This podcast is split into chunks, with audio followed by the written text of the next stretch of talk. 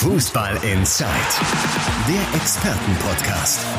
Radioreporter Timo Düngen spricht mit den Sportredakteuren der BATS.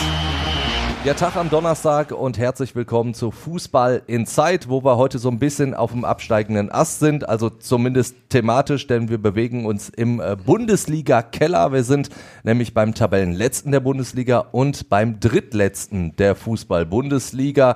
Das Ganze wie gewohnt im Doppelpack. Ihr kennt das Spielchen einmal zum Gucken, einmal zum Hören. Ihr schaut gerade den Vodcast, möchtet uns aber lieber nur hören, dann äh, schaut doch einfach vorbei auf Apple Podcasts oder auf Spotify. Da könnt ihr uns auch direkt abonnieren, damit ihr nie eine Folge verpasst. Und wenn ihr unseren Podcast hört, aber vielleicht auch mal gucken wollt, äh, was das für Knallköpfe sind, die hier erzählen, wie sehen die wohl aus, dann schaut einfach in die Show Notes, da lege ich euch den Link dann hin, dann könnt ihr einfach, einfach kurz aufs Video klicken. Und ich habe schon gesagt, wir sprechen heute über den VfL Bochum und den FC Schalke 04. Dementsprechend am Start einmal unser VfL-Experte Christian Wob. Hallo zusammen. Und der stellvertretende Sportchef Andi Berten. Hallo, Hi Timo. Andi. Hallo Christian. Ja, ich stelle mich auch noch einmal ganz kurz vor. Ich bin Timo Düngen, bin Morgenmoderator bei Radio M. Schalippe und als Fußballkommentator im Einsatz bei den Spielern des FC Schalke 04 und des MSV Duisburg. Das heißt, mein Wochenstart war eher äh, bescheiden, zumindest ergebnismäßig. Wobei, äh, Andi, ich muss sagen, das Spiel des MSV Duisburg hat mich jetzt nicht so sehr geschockt wie das Spiel der Schalker. Also, dass der MSV verloren hat gegen Mannheim, ist unglücklich gelaufen eine gelb-rote Karte, die man nicht unbedingt geben muss. Aber das wird jetzt zu weit führen. Schalke hingegen hat mich wirklich schockiert. Die erste Halbzeit, Thomas Reis hat es auch so gesagt, war nicht Bundesliga-tauglich und ich finde, das hat er noch positiv ausgedrückt. Ja gut, also noch weniger als Bundesliga tauglich geht ja dann auch eigentlich schon gar nicht mehr. Also ähm, es war halt vor allem den Erwartungen im Vorfeld halt irgendwie nicht irgendwie gerechtfertigt geworden, die Partie, oder zumindest die erste Halbzeit, weil ja alle gesehen haben, wie beim trotz des Ergebnisses 0 zu 3 in Frankfurt zuvor am Samstag Schalke ja durchaus eine ordentliche Partie abgeliefert hat, sich Ja. irgendwie Chancen erspielt hat, kreativ dran teilgenommen hat am Spiel, sicherlich wieder die Abschlussschwächen gezeigt hat, aber ja trotzdem irgendwo die Hoffnung äh, geweckt hat. Jetzt beginnt die zweite Jahreshälfte oder die zweite Saisonhälfte, da kann noch mal was gehen und dem sprach, äh, entsprach die erste Halbzeit halt in keinster Weise. Was mich wirklich sehr schockiert hat, war, dass Schalke, und das hat Thomas Reis ja auch so angesprochen, überhaupt nicht in die Zweikämpfe gekommen ist. Also, dass Schalke in, eine, in einem Duell mit RB Leipzig vo- vom Kader her natürlich eigentlich nahezu chancenlos ist, weil das muss man sagen, man kann ja über das Konstrukt RB Leipzig denken, was man möchte, man kann das von mir aus auch ablehnen, aber die haben eine geile Truppe, das kann man nicht anders sagen. Und dass die natürlich dann sportlich, dass da Welten aufeinandertreffen, aber gerade dann muss ich doch, wenn ich zu Hause spiele, Flutlicht an, auf Schalke, da müssen die Schalker doch irgendwie brennen, da müssen die, ich hol die Floskel raus, Gras fressen und dieses Gefühl hattest du ja überhaupt nicht. Nee, überhaupt nicht. Also gerade wirklich in der ersten Halbzeit, es war, es hat an allem gefehlt, muss man wirklich sagen. An Einstellung, an ähm, Ideen, an Passsicherheit, an äh, Konsequenz, wie man in Zweikämpfe geht, oder beziehungsweise sie sind ja nicht in Zweikämpfe gegangen. Richtig. Also es war schon ähm, ja ein ziemlicher Offenbarungseid, muss man leider sagen. Hat sich Gott sei Dank aus Schalker Sicht nochmal in der zweiten Halbzeit, was gebessert. Da ist die Frage, hat Leipzig einen Gang zurückgeschaltet oder Schalke Ja. wirklich einen Gang rauf? Ach, das kann man jetzt so oder so sehen. Ich fand schon, dass die Schalker auch besser gespielt haben. Ja. Klar, wenn man 4-0 zur Pause führt, dann äh, geht man das auch nicht mehr mit letzter Konsequenz irgendwie äh, zu Werke, äh, zu Werke. Aber das, äh, die erste Halbzeit war einfach wirklich so, wie man Schalke 04 überhaupt nicht erleben darf, wenn man Ja. in der Ta Tabelle den letzten Platz belegt, wenn man eine Aufholjagd starten möchte und ja wirklich noch äh, auch da die eine oder andere Überraschung mal braucht, um irgendwie Richtig. sich ein Polster zu schaffen. Richtig. Wie ist dann so eine Leistung zu erklären, gerade in der ersten Halbzeit? Also wie, wie kann die Mannschaft überhaupt nicht stattfinden? Die kommt auf den Rasen und gefühlt ist er halt gar nicht da. Also nur körperlich, aber zumindest geistig nicht so wirklich. Ach, ich glaube, ich befürchte, das weiß man in Gelsenkirchen noch heute nicht, warum das so zustande gekommen ist in der ersten Halbzeit. Ähm, ja, ehrlich gesagt, ich habe da auch keine Erklärung für, weil, wie gesagt, das Vorangegangene in Frankfurt entsprach schon eher den Erwartungen oder dass man da auch wirklich dran glauben konnte, passiert jetzt noch was Positives, äh, auch mit Blick auf die nächsten Spiele. Und dann so irgendwie den Boden unter den Füßen weggerissen zu bekommen, das war schon heftig. Und ja, wie gesagt, die äh, Fans haben es ja auch äh, quittiert, dann Mhm. eben durch Schweigen. Ähm, das war auch schon ja nahezu gespenstisch dann Ja. teilweise in der Arena. kennt man so auch nicht. Nee, zumal die zweite Halbzeit haben, glaube ich, nur noch die Hälfte der Fans in der Arena verfolgt. Also es hat sich ja wirklich schon sehr gelehrt. Allerdings, man hat gemerkt, als dieses 1 zu 4 gefallen ist und, mhm. und die Mannschaft ja dann auch ein paar Signale gesendet hat, gefühlt von der Stimmung her stand es ja dann 3 zu 4. Also, ne, man hat gedacht, Schalke ist drauf und dran, den Ausgleich zu erzielen. Plötzlich war es sehr unfassbar laut. Und da muss ich sagen, am Ende war es, glaube ich, für Schalke ganz gut, noch diese zwei Gegentore zu kassieren, weil sonst wären die Schalker nämlich nach dem Spiel in die Nordkurve gegangen, hätten sich noch feiern lassen und das Fazit wäre gewesen, naja, komm, in der zweiten Halbzeit haben sie sich zumindest angestrengt. Das ist häufig auf Schalke in dieser Saison so gewesen. Ich glaube, das war jetzt nochmal so ein, so ein richtiger Tritt in den Hintern, den sie brauchen. Ja, also der Tritt war es definitiv am Ende. Ich weiß jetzt nicht, ob sie sich beim 1-4 äh, hätten feiern lassen von den Fans. Ähm, so haben sie sicherlich nochmal ganz klar aufgezeigt bekommen, wo zumindest in diesen 90 Minuten alles schiefgelaufen war, ja. wo man wirklich alles ansetzen muss, um es besser zu machen in den nächsten Partien und um dann ansatzweise auch eine Chance zu haben.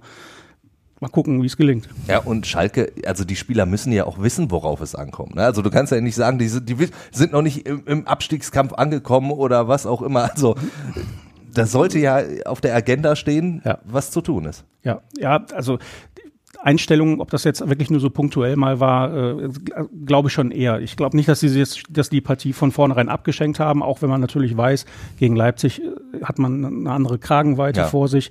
Das ist einfach ein Gegner, gegen den man höchstwahrscheinlich nicht punkten wird, aber man darf sich halt eben so nicht präsentieren. Das war der große Fehler oder das große Versäumnis dieser Mannschaft halt am Dienstagabend, dass sie da aufgetreten ist, als wenn sie schon ein Absteiger ja. wäre, also als wenn sie schon feststehen würde. So, und äh, das ist halt ein Signal, dass man partout nicht aussenden darf, gerade bei diesen emotionalen, leidenschaftlichen Fans, die ja dann wirklich fällt ein Tor und äh, man hat den Eindruck, die, äh, der, ja. äh, das Dach hebt gleich ab irgendwie von der Arena. Also ich weiß nicht, vielleicht könnte der FC Schalke 04 noch einen Antrag stellen bei der DFL, eigene Tore zählen, dreifach, dreifach. gegnerische Tore nur. Oder halb. die Lautstärke wird mit berücksichtigt, vielleicht beim Torjubel ja, oder so. Vielleicht sowas irgendwie. Würde Schalke um hm. die Meisterschaft mitspielen, hm, definitiv. Dann schon, ja. Aber selbst dann müssen sie noch viele ja. Tore schießen also so, so ein Anzählen von einzelnen Spielern ist immer unschön, aber in dem Spiel muss man es vielleicht auch tun. Also das hat Thomas Reisse indirekt auch gemacht, indem er ja zum Beispiel zur Pause direkt gewechselt hat. Also Uron mit seinem Heimdebüt als Linksverteidiger, der wird geholt, du erhoffst dir, dass er die Mannschaft irgendwie verstärkt der hat ja überhaupt nicht gewusst, wo er zu stehen hat. Ja, man darf jetzt auch nicht direkt den Stab über alle brechen. Ähm, sind gerade da einige Spieler halt erst in der Winterpause gekommen, die müssen sich umgewöhnen. Das ist sicherlich auch ein Faktor bei dem Ganzen. Aber sie haben halt auch keine Zeit, sich ja, anzupassen richtig. und ähm, da erstmal sich zurechtzufinden. Sie müssen jetzt innerhalb der nächsten 17 Spiele so funktionieren, dass idealerweise für Schalke am Ende der Klassenerhalt noch irgendwie steht oder zumindest der Platz äh, 16 und die Relegation dadurch. Ähm, ja, aber ich weiß auch nicht, ähm, ob man vielleicht, vielleicht dann doch irgendwie ähm, auch gucken muss. Die Spieler, die geholt wurden, sind jetzt auch nicht diejenigen, welchen die äh, durch große Bundesliga-Erfahrungen geglänzt haben, die also sich auch mit der Situation in der Liga erstmal neu ja. äh, beschäftigen müssen. Ob das direkt so die Verstärkungen sein können in diesem einem halben ja. Jahr. Momentan äh, muss man das äh, hinterfragen. Bei Uron muss man ja sogar ketzerischerweise sagen, der hat bei Stade Brest keine große Rolle gespielt in der französischen Liga im Abstiegskampf und jetzt soll ja. er auf Schalke die Kohlen aus dem Feuer holen. Ne? Das ist natürlich was schwieriger. Und dann auch neben Matrigiani und Yoshida, die auch beide nicht ihren besten Tag hatten. Ja, also, gut, also das ist ja das Da kannst du natürlich auch eigentlich also wenige, die einen guten Tag haben. Wir werden gleich zu den zwei positiven Ansätzen, sag ich mal, zu den zwei Lichtblicken kommen, okay. aber Sollen wir direkt zu den positiven Dingen gehen, weil sonst müssen wir ja, auch alle draufhauen. Genau, äh, in dem Sack ja triffst du fast immer den richtigen dann in dem Fall. Nein, dann lass uns gucken. Also Kozuki, das ist der Junge, der Spaß macht. Macht das Tor. Äh, ich glaube, auch das hat die Fans natürlich nochmal besonders beeindruckt, wie er das auch gemacht hat. Also mit einer Leichtigkeit sich um die Gegenspieler gedreht, dann vorm Tor souverän geblieben, hat eine überragende Vorbereitung gespielt, also in allen Vorbereitungsspielen getroffen. Und das ist einer. Ja, äh, zumindest in der aktuellen Schalker Mannschaft ist er einer. Das, ja, man muss es ja auch ein bisschen relativieren. Man darf den Jungen jetzt auch nicht in den Himmel heben und äh, von dem Wunderdinge erwarten. Ja. Ich meine, der hat bis äh, vor wenigen Wochen noch in der Regionalliga gespielt. Er ist in Düren, dann in der U23 ja. der Schalker. Hat jetzt einen Profivertrag, hat in Frankfurt sehr ordentlich gespielt, hat auch äh, in der Offensive gegen Leipzig die besten äh, Aktionen gehabt. Er hat, äh, finde ich, immer wieder mal erkennen lassen, da ist ein Spielverständnis da, er kann Räume sehen, äh, er kann Mitspieler einsetzen, das ist da. Das ist natürlich halt äußerst, äh, äußerst selten vorgekommen insgesamt in der ja. Partie. Aber zumindest hat man da die Hoffnung, ähm, da ist einer, der hat ein Spielverständnis und kann tatsächlich auch nochmal vorne etwas in die Wege leiten. Vielleicht jetzt noch mit dem einen oder anderen neuen, äh, Skarke kommt jetzt noch dazu genau. äh, gegen Köln. Schneller Flügelspieler, der zwar aber äh, bei Union Berlin auch jetzt keine gravierende Rolle da, gespielt da hat. Da wäre nämlich der Punkt, den ich jetzt angesprochen hätte. Oh, ja. ja also genau, bei, bei Union Berlin auch in der ersten Liga nicht wirklich stattgefunden. Ja, in Darmstadt war, war er eine gute Nummer in ja. der zweiten Liga.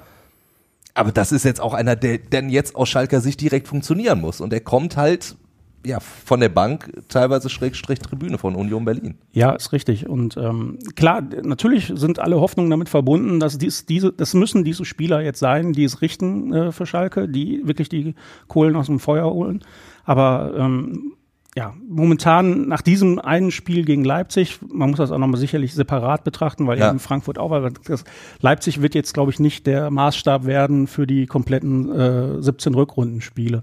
Aber ähm, wie das klappen soll, ähm, da muss schon viel Glück auch mal bei sein, weil ich habe schon gesagt, du brauchst ja auch mal, du musst ja nicht nur gegen die Mannschaften, die direkt vor dir stehen, Hertha, Ja, du bräuchtest mal so einen Ausreißer am Du musst auch mal gegen Hoffenheim ja. irgendwie einen, Sieg landen, weil du einfach ein Punktepolster bauen willst. Ja. das Blöde an Hin- und Rückrunde ist ja, dass du in der Rückrunde die gleichen drei Gegner zum Schluss haben wirst und die heißen halt eben Bayern München, Eintracht Frankfurt und RB Leipzig. Ja. Die spielen am 32. bis 34. Spieltag um Meisterschaft, um Einzug in die Champions League, in die Europa League. Ja. Da muss man schon eigentlich ein Punktepolster mitbringen, ehrlich gesagt, bis dahin. Deswegen versuchen wir noch so ein bisschen Hoffnung zu schüren. äh, Michael Frei in seinem Startelfdebüt am Anfang auch noch nicht so richtig reingekommen, aber ich finde, in der zweiten Halbzeit hat er schon gezeigt, dass er die Mannschaft verstärken kann. Hat einige Bälle festgemacht, hat dann aber auch den, den Kopf oben gehabt und konnte seine Mitspieler dann in Szene setzen. So ist ja auch das eine Tor gefallen, als er dann Kozuki eingesetzt hat. Absolut, also ja. ich finde, der hat schon dann hinten raus ein ordentliches Heimdebüt abgeliefert. Ja, da kann man jetzt erstmal nichts groß gehen. Weil in einem Spiel, in dem ansonsten eigentlich alles schief läuft, ja. äh, war das sicherlich äh, absolut äh, in Ordnung und äh, ja, vielleicht sogar ein bisschen vielversprechender auch. Also ich fand, er hat äh, sich eingesetzt, ähm, vorne gewühlt, gegnerische Ab Innenverteidigung unter Druck gesetzt, ja. hat er jetzt auch keinen so schlechten mit Guardiol äh, dagegen sich gehabt. Richtig. Und ähm, ja, darauf kann man sicherlich aufbauen. Ähm, mal schauen, was das bedeutet für ihn, was das bedeutet für Simon Terodde. Jetzt äh, über Skark haben wir schon gesprochen, bei, bei äh, Niklas Tauer haben wir auch schon ein paar Mal drüber gesprochen. Da weiß man nicht so wirklich, ob das ein Transfer ist, der wirklich Sinn macht, indem man Flick abgegeben hat, ausgeliehen hat an den ersten FC Nürnberg, dafür einen anderen total unerfahrenen Spieler ausleiht. Nun gut, wir werden sehen, ob er überhaupt eine große Rolle auf Schalke spielt oder ob er in gewisser Weise ein bisschen Füllstoff im Kader ist. Mhm. Äh, bei Moritz Jens könnte das anders sein. Er steht kurz vor der Verpflichtung. Schalke hat das noch nicht offiziell bestätigt. Vielleicht, wenn ihr den Podcast gerade hört, dann haben, hat Schalke schon bestätigt. Das geht ja relativ fix. Ein äh, Junge aus Berlin, Mhm. Äh, aus der Jugend von TB, war danach aber wirklich nur im Ausland. Äh, Fulham, Lausanne, Lorient, jetzt gerade ausgeliehen an Celtic Glasgow. Und ich habe lustigerweise, bevor er überhaupt äh, auf Schalke im Gespräch war, im Dezember, ich meine auf dem Portal transfermarkt.de, das kann man ja glaube ich erwähnen, ein Interview gelesen, zumindest waren Auszüge äh, aus mhm. einem Interview mit ihm und da kam der mir wirklich sehr geerdet rüber sehr, sehr ähm, ja, ambitioniert, aber auch, weil er sich so vorgestellt hat, ach ja, Nationalmannschaft wäre auch mal was. 23 Jahre alt. Die große Frage ist aber, kann der Schalke jetzt wirklich auch sportlich direkt weiterhelfen? Wie, wie schätzt du das ein? Ja gut, in Verteidigung sicherlich auch eine große Schwachstelle. Kann nur besser Schalke, werden fast. Ne? Ja, ähm, völlig unerklärlich, warum Maya Yoshida halt äh, einmal Japaner ist und einmal Schalker. ja, also, schön ausgedrückt, ähm, ja. ja ich, äh, er kann es ja eigentlich ja. irgendwie und er hat es mit anderen Mitspielern ja auch gezeigt. Das heißt jetzt auch nicht, dass alle Mitspieler um ihn herum einfach äh, dazu führen, dass Maya Yoshida äh, da momentan nicht die Leistung abruft, die man von ihm erwartet. Ja. Ähm, ja, äh, Vandenberg wird wohl ja noch ein bisschen dauern. Das hat nicht so ganz hingehauen, äh, der Genesungsprozess. Und deswegen kann in der Innenverteidigung jeder Zugang nur gut sein, ehrlich gesagt. Und wenn er dann selber geerdet und äh, trotzdem ambitioniert ist äh, mit, äh, Vorst mit Ideen und mhm. ähm, ja, Visionen. Erinnert ja fast so ein bisschen an äh, Robin Godens dann schon fast. Ja. Irgendwie lange unterm Radar. Stimmt. Äh, im, für, zumindest für die deutschen Fußballfans. Ja. Also ich glaube nicht, dass Moritz Jens jeder sofort auf dem Schirm hatte, als der Name jetzt auftauchte. Ja, mal gucken. Also äh, lassen wir ihn kommen und äh, mal sehen, was er drauf hat. Ist auf, ist auf jeden Fall ein interessanter Typ. Also auch jetzt Stichwort Show Notes, die Datenanalyse zu ja. äh, Moritz Jens.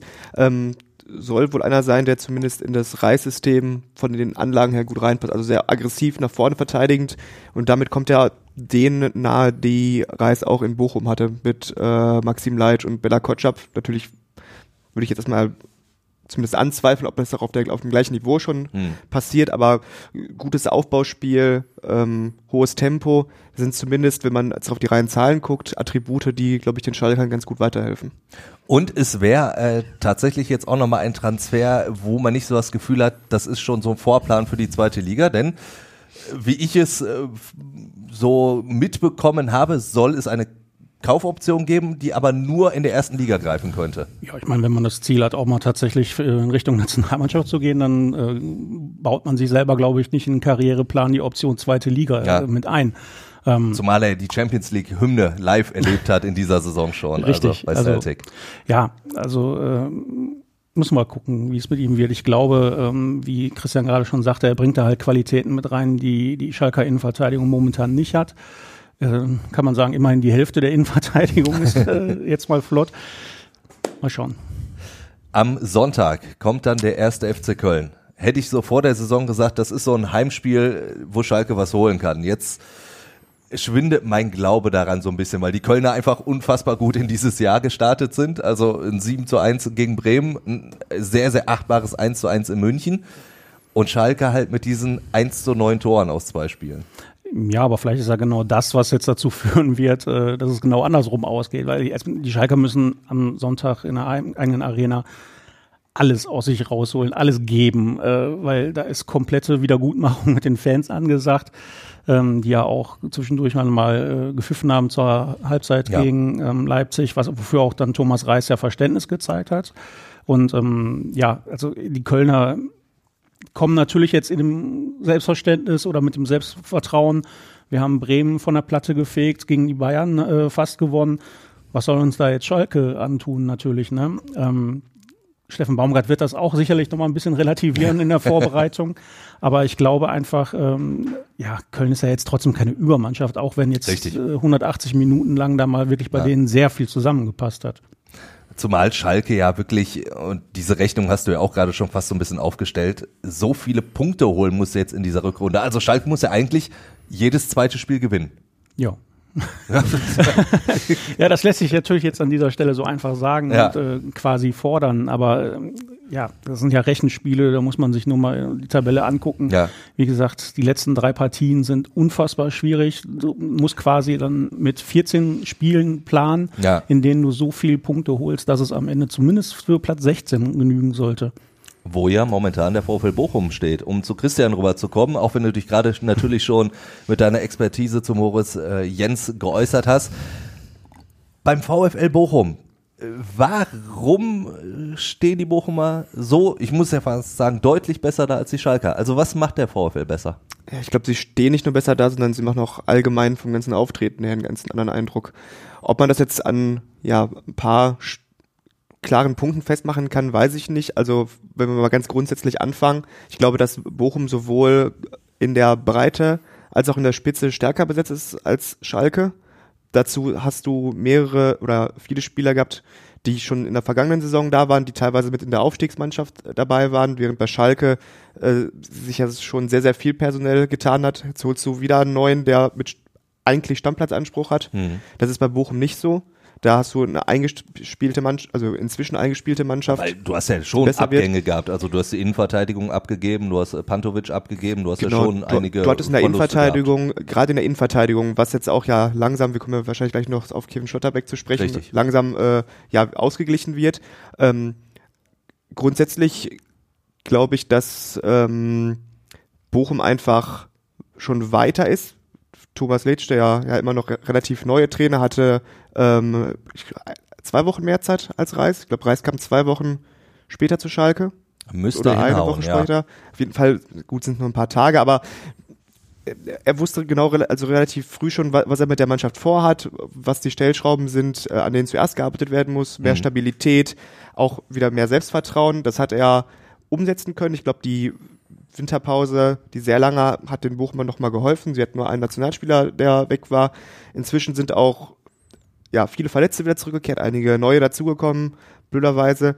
Allerdings ist, ist einfach insgesamt die Mannschaft viel stabiler, hat einen klareren Plan, sowohl defensiv als auch offensiv und kommt halt mit auch einfach einer breiten Brust inzwischen aufs Spielfeld. Und ähm, wenn du mit einem 3 zu 1 gegen Hertha, den direkten Konkurrenten startest, dann bist du schon mal äh, auf jeden Fall weiter als Schalke, die natürlich mit direkt zwei Negativerlebnissen reingegangen sind. Also ich glaube, es auch, hat auch viel mit dem Kopf zu tun. Ja, und vor allen Dingen, wenn, wenn du jetzt aus dieser WM-Pause rauskommst und du wusstest ja da, wenn wir gewinnen, dann, dann springen wir an der Hertha vorbei und sind halt sowas von mittendrin im Geschäft. Bei Schalke ist es ja fast schon so gewesen, selbst wenn sie in Frankfurt gewonnen hätten, wären sie immer noch weit weg gewesen von den anderen. Auch das macht ja äh, im Kopf schon einiges.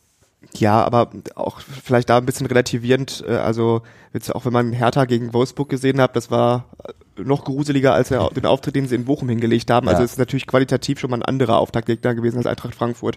Das muss Richtig. man dazu sagen. Auf ja. der anderen Seite stehst du natürlich die, von den Schalkern erwartet gegen Frankfurt erstmal grundsätzlich niemand was und auch nicht gegen Leipzig. Spielst du aber direkt gegen Hertha, hast du schon so eine ja, Drucksituation, mhm. weil sechs Punkte Spiel, die anderen können wegziehen und dann musst du erstmal gucken, dass du noch eine Mannschaft findest, die vielleicht wirklich noch mit dir auf Augenhöhe ist. Und das haben sie geschafft, haben das umgesetzt und ja, können jetzt, glaube ich, trotz der Niederlage gestern äh, mit ja, relativ guten Gefühl in die Restsaison gehen oder in die Rückrunde, die eigentlich beginnt. Also lag es dann wirklich an den Gegnern? Also dass Hertha natürlich ein, naja, sagen wir mal, etwas leichterer Gegner ist als natürlich gestern Leverkusen oder war es diese berühmte äh, Heim-Auswärts-Diskrepanz beim VfL Bochum?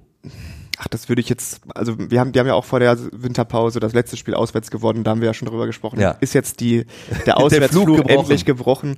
Ähm, ich würde es auch in Relation setzen dazu, dass sie halt gestern in Leverkusen gespielt haben, ja. die ja einen Kader haben, der ja mindestens Europa League, wenn nicht sogar Champions League Qualität hat, ähm, mit herausragenden Einzelspielern und dafür haben sie es ja eigentlich auch ganz gut gemacht. Also wenn man überlegt, dass äh, der Elfmeter, zu, der zum 1-0 führte, war schon äh, dumm hm. bis unglücklich. Unglücklich ist dumm, vielleicht so in die Richtung. Ähm, unglücklich ist dumm, das ist eine schöne genau. Formulierung. Und äh, dann hätte Asano, hatte direkt äh, den was vorher oder nachher? Auf jeden Fall hätte Asano auch relativ früh für Bochum treffen können, dann gehst du vielleicht mit dem Unentschieden die Halbzeit. Ja. Ähm, in der zweiten Halbzeit war Leverkusen schon die stärkere Mannschaft. Allerdings hast du auch, obwohl du schon einen merklichen Qualitätsunterschied hast, trotzdem von den Bochumern gesehen, dass sie einen Plan haben, wie sie auch dagegen vorgehen können. Und im Endeffekt kannst du 0 zu 2 Leverkusen verlieren. Du hast dich in der, gerade zu Beginn der Hinrunde und auch in den ersten Spielen unter Litsch auswärts schon sehr, sehr schlecht angestellt. Ähm, auch wieder in Leipzig ja. zum Beispiel, was äh, ja so als das Synonym für die die Bochumer Krise stand, äh, wo alles schief ging. Ähm, du hast dich auch in anderen Spielen auswärts sehr, sehr schlecht präsentiert, sowohl von der Körpersprache als auch spielerisch. Und das war gestern halt komplett anders. Also auch da ist ein Schritt gemacht worden. Also nehmen wir jetzt einfach mal Mannschaft X, gegen die man vielleicht gestern auswärts gespielt hätte, hm. die jetzt nicht unter zu den Top 7, 8 der Liga gehören. Leverkusen hatte einen Fehlstart, die stehen noch ein bisschen tiefer, aber gehören meiner Meinung nach weiter nach oben. Ja. Ähm, bei Leverkusen hat man ja immer gegeben, nur drauf gewartet, dass die auch genau. merken, dass sie Fußball spielen können. Genau, und jetzt kommt auch Wirtz zurück und so, ja. wenn du den siehst, dann das ist jetzt nicht die unbedingt die Kragenweite, mit der sich Bochum messen möchte. Trotzdem, das hast du auch angesprochen, gefühlt hat äh, Bochum eine vernünftige Kaderbreite. Also zum Beispiel gegen die Hertha kommt ein Nassano von der Bank. Ja, und du kannst, du kannst ja auch äh, als Trainer leisten, äh, aus taktischen Gründen so jemand dann äh, auf die Bank zu setzen. Also ja. das war gut begründet von Thomas Letsch, der eher auf das Anlaufspiel von Simon Zoller in diesem Spiel gesetzt hat, während du gegen Leverkusen ja noch mehr Umschaltmomente hast und dann Tempo brauchst und da ist Asano natürlich der richtige Mann. Und äh, ja, wenn du einen WM-Fahrer von der Bank bringen kannst. Ist schon ordentlich das ist schon ordentlich. Und wenn du auch jetzt in der Abwehr hast du auch neue Alternativen geschaffen, also im Mittelfeld neue Alternativen geschaffen. Also ähm, nicht umsonst wurden jetzt auch noch Spiele abgegeben. Die hatten natürlich jetzt äh, Tim Oermann, der war hinten dran als sechster Innenverteidiger, der hat jetzt keine Rolle gespielt, so wirklich. Aber dass du trotzdem leisten kannst, dann solche auch abzugeben, ist schon, glaube ich, ein Zeichen dafür, dass der Kader dann jetzt auch sehr gut und sehr breit aufgestellt ist. Bei den Winterneuzugängen, also Kunde und Schlotterbeck, da wart ihr alle äh, Bochum-Reporter schon äh, voll, des Lobes, also auch aus den Trainingslagern und den ersten Testspielen. Und bei Schlotterbeck sind wir bei so beim Punkt, was wir bei Schalke angesprochen haben.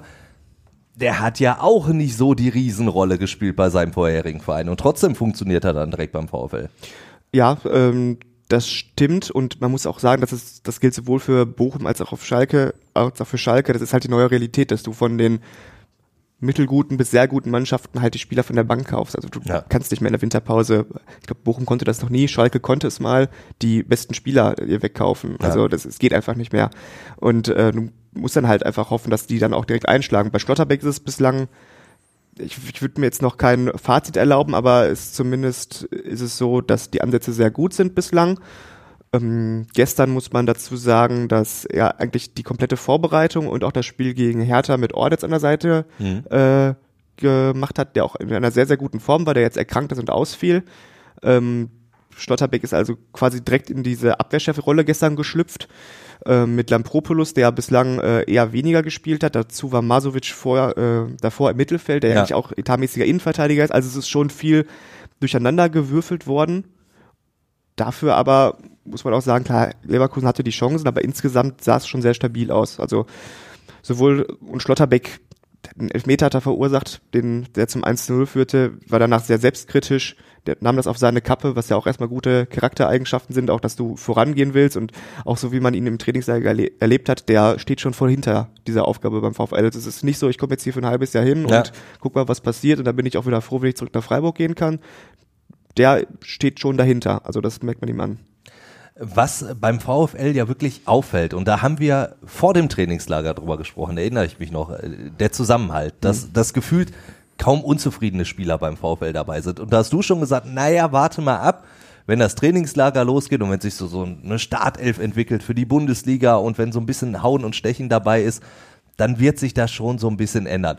Der Kollege Ralf Ritter in unserer äh, Sonderfolge, die ihr natürlich auch noch weiterhin abrufen könnt, dann direkt nach dem Trainingslager hat gesagt, naja, so ein bisschen hat man dann schon den Konkurrenzkampf gemerkt, aber trotzdem, das ist immer noch ein Fund äh, beim VfL, dieser Zusammenhalt. Also, dass man sich auch für den anderen freut. Also, das ist schon so ein gemeinsames Ziel.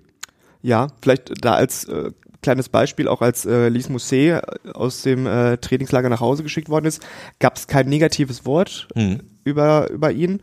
Ähm, wie das dann letztendlich war, kann man, glaube ich, jetzt nicht äh, beurteilen. Aber erstmal, dass du nicht nachtrittst in so einer Situation, finde ich schon ein gutes Zeichen. Ähm, dazu auch, wenn man so ein bisschen die Gespräche geführt hat, es gab auch die Versuche und die Führungsspieler haben sich ihm angenommen. Und ich gehe mal davon aus, dass sie das auch mit anderen Spielern machen, die vielleicht Probleme haben.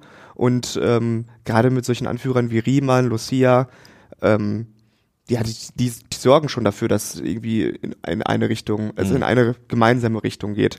Und solche Auftritte wie jetzt von Schalke, dass sie sich zu Hause völlig auseinandernehmen lassen gegen, äh, gegen Leipzig, ähm, sehe ich jetzt, die gab es in dieser Saison schon bei Bochum, sehe ich jetzt aber erstmal nicht so. Also was auch, glaube ich, daran liegt, dass einfach da einer für den anderen ja so einsteht, kämpft.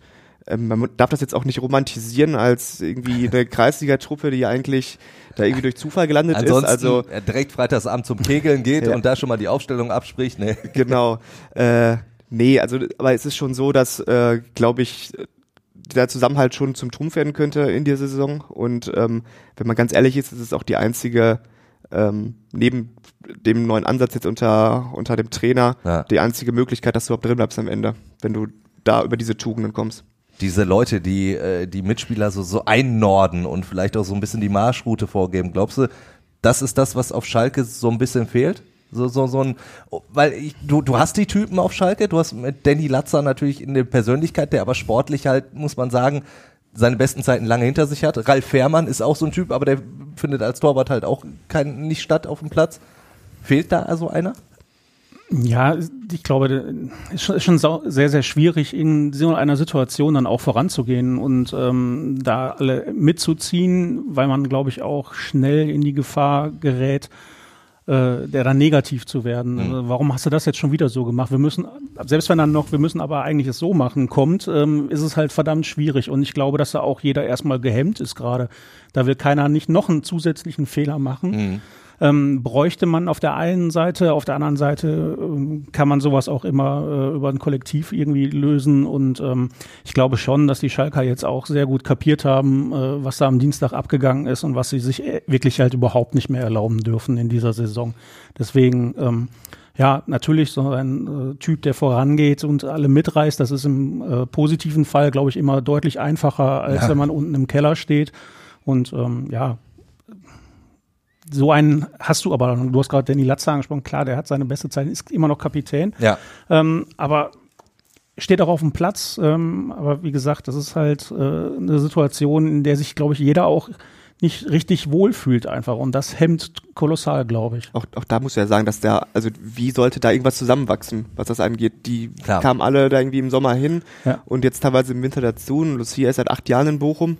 Äh, Riemann, ich glaube, auch jetzt nicht viel später gekommen. Also die, die kennen den Verein in- und auswendig. Und wie, wie willst du das bei Schalke irgendwie gewährleisten? Also Ja, ich gut, finde, das Ralf Fährmann kann den auch von den Schalker das, Verhältnissen das erzählen. kann er- Ne? So ja, ist das wie sie damals waren in der Champions League, aber was hilft denn das jetzt heute, ne? So. Ja.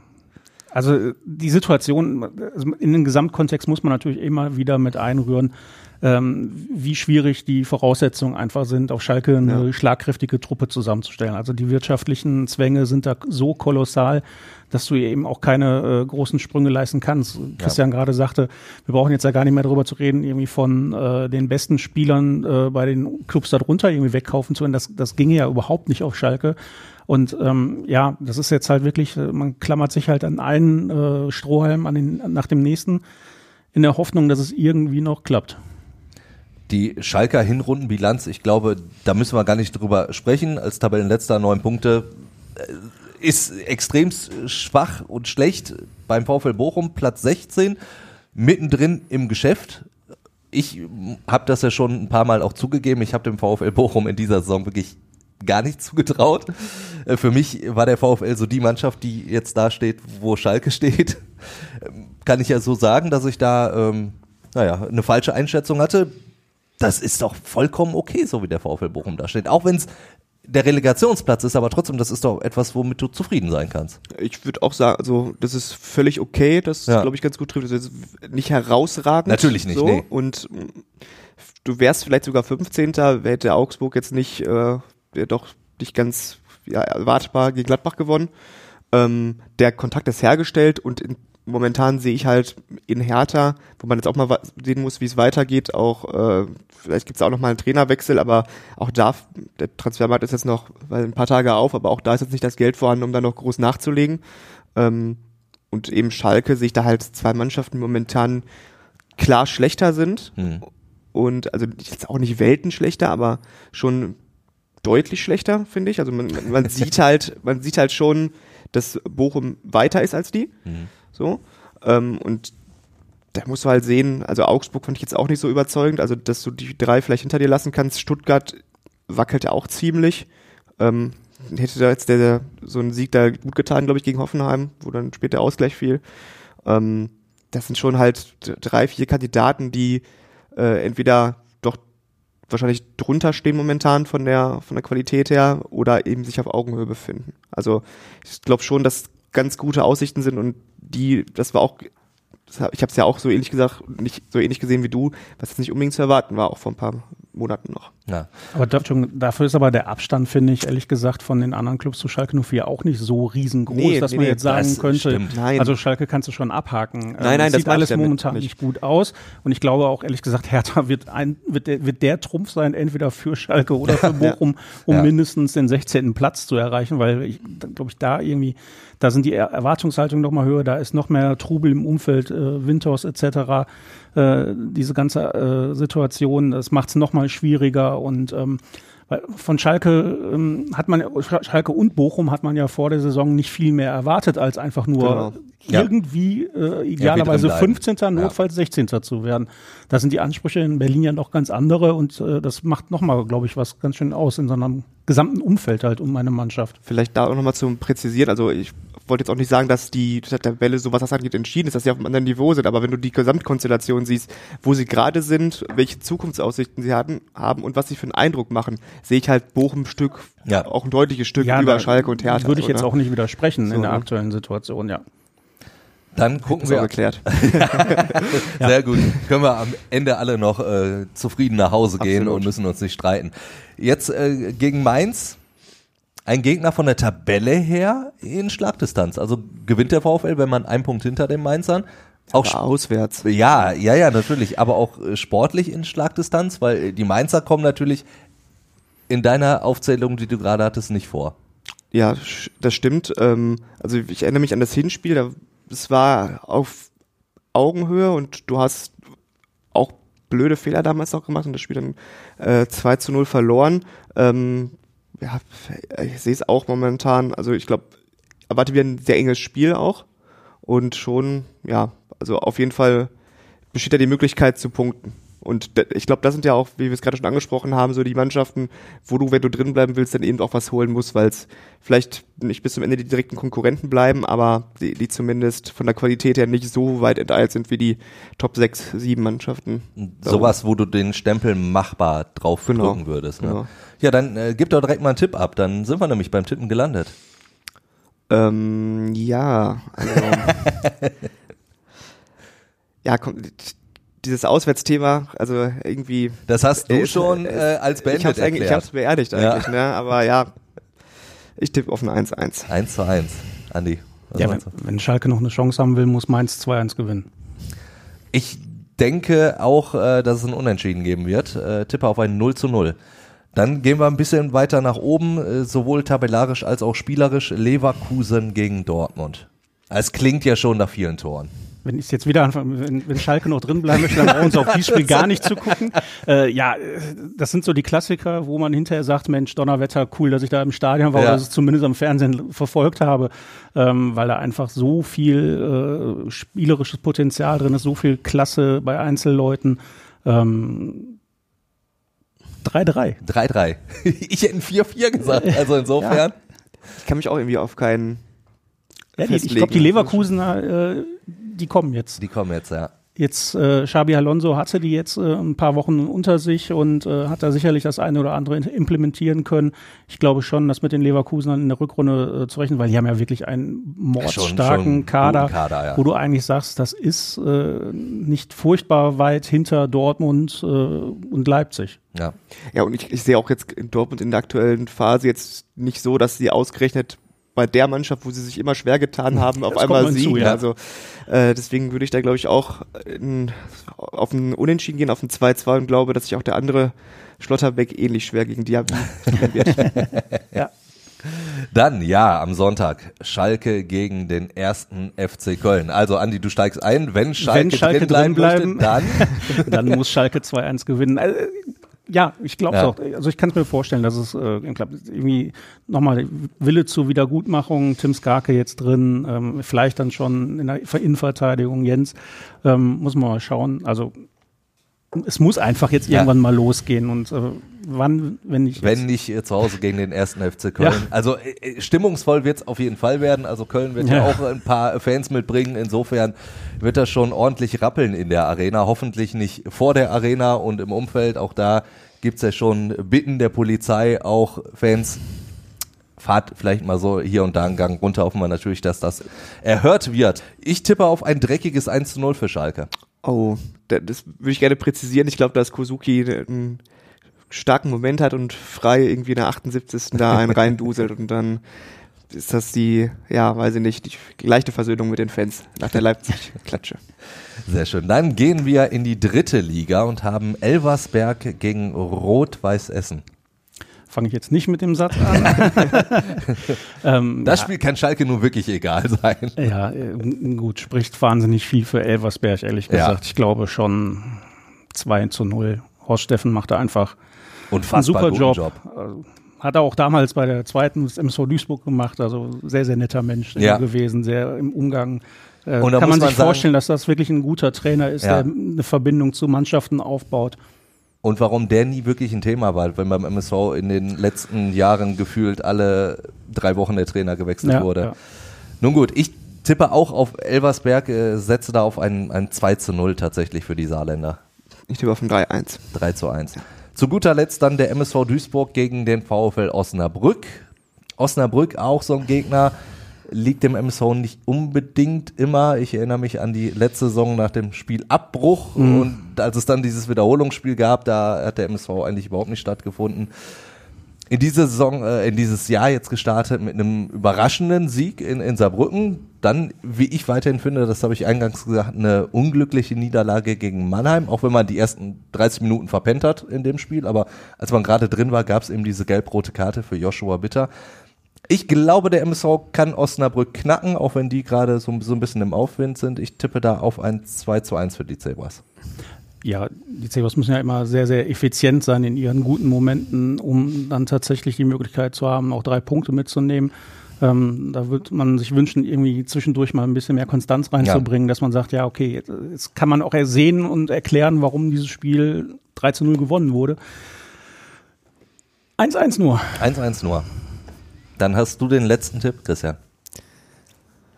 Ach, ja, komm, machen wir ein 1 für Duisburg. 1 zu 0 für den MSV. Na wunderbar. Ohne, dass ich es großartig begründen könnte. Na wunderbar.